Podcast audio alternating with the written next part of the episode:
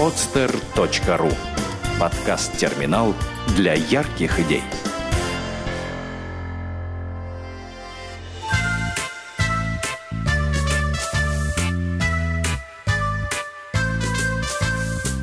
Про кошку-матрешку. Автор Антонина Шипилова. Жила-была на свете кошка по имени Матрешка. Жила она в большой и дружной семье, где были бабушка с дедушкой, папа с мамой и двое детей. Они обожали матрешку, баловали ее как только могли, и потому она справедливо полагала, что она главная в доме. Матрешка была уверена, что без нее и детям, и взрослым пришлось бы очень несладко. И в самом деле – ну где еще они нашли бы такую красавицу, которая позволила бы им заботиться о себе, кормить, ласкать и считать себя ее хозяевами? Сказать по правде, последнее очень смешило матрешку. И как это люди могут подумать, что они наши хозяева, размышляла она. Любой котенок знает, что все как раз наоборот – а впрочем, пускай себе думают, если им так нравится.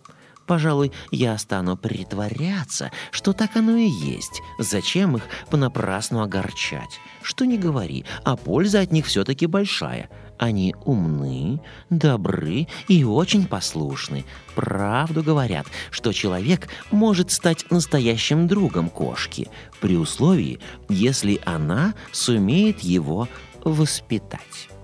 И мне это, по-моему, удалось. Так размышляла матрешка, лежа на диване и вылизывая свою чудесную пушистую шорстку. Диван был ее любимым местом, потому что отсюда было лучше всего видно телевизор. А телевизор матрешка обожала не меньше, чем карасиков, которыми хозяин угощал ее каждое воскресенье, когда возвращался с рыбалки.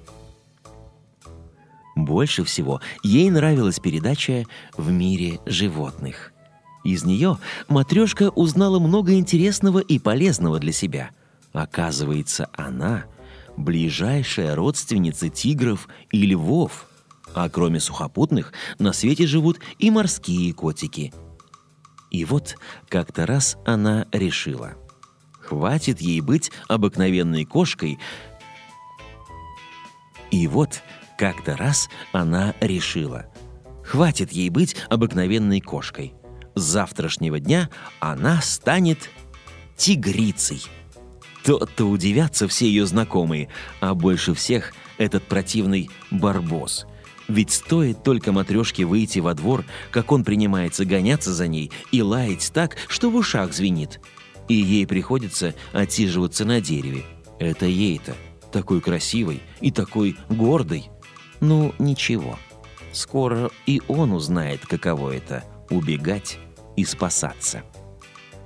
На следующее утро матрешка вышла на улицу, совершенно уверенная, что все замечают перемену, которая с ней произошла. Она шагала по двору, высоко подняв голову и распушив хвост, довольная и счастливая. «Эй, подружка, что это с тобой?» — окликнула ее соседская Мурка — Своих не замечаешь? Пойдем-ка в сарай, поохотимся на мышей». «Какая я тебе подружка?» Матрешка недовольно сморщилась. «С каких это пор тигры дружат с кошками? Конечно, мы родня, но очень дальние». «Тигры?» — удивилась Мурка. «А при чем здесь тигры? Я что-то не вижу поблизости ни одного». «Посмотри получше», «Разве я не тигр?» Матрешка выгнула спину, оскалилась и громко зашипела. Ей казалось, что она шипит точь-в-точь, точь, как тигрица. «Ты тигр?» Мурка мяукнула от неожиданности. «С каких это пор?» «С сегодняшнего дня», — гордо ответила матрешка. «Теперь я не стану ловить мышей. Для нас, тигров, это слишком мелкая добыча. Вот если бы мне попался олень или кабан...» «Ну, олени, насколько мне известно, в нашем дворе никогда не водилось», — фыркнула Мурка. «А кабан? Вон он, на солнышке греется. Попробуй на него поохотиться», — предложила она соседке и подумала про себя. «А я постою здесь и посмотрю, что из этого получится». И в самом деле, за сараем на травке лежал поросенок по кличке Хрюндик. От солнечного тепла его слегка разморило, и он дремал, чуть слышно похрюкивая сквозь сон. Матрешка долго ходила вокруг спящего Хрюндика, примериваясь, как бы половчее начать свою тигриную охоту. Наконец, она царапнула лапкой бело-розовый бачок. Поросенок слегка пошевелился. Матрешка осмелела и вцепилась в свою добычу покрепче. Хрюндик завизжал от неожиданности и боли, вскочил и, стряхнув с себя охотницу, припустился за ней вдогонку. На шум примчался барбос, и матрешке снова пришлось спасаться бегством. Забравшись на дерево и отдышавшись, она решила. «Надоело мне что-то быть тигрицей. Может, морской кошечкой попробовать?» Моря поблизости нет, но зато есть пруд. Я буду прудовой. Матрешка отправилась к пруду, размышляя по дороге, как здорово она придумала. И действительно, какой ей интерес быть тигром? Их и без нее предостаточно. А вот прудовых кошечек пока еще нигде в природе не существует. Она будет первой – Приедут ученые, чтобы снять о ней фильм для передачи в мире животных, и она прославится на весь мир. Подойдя к воде, матрешка попробовала окунуть в нее лапку и быстро отскочила в сторону, недовольно шипя и отряхиваясь.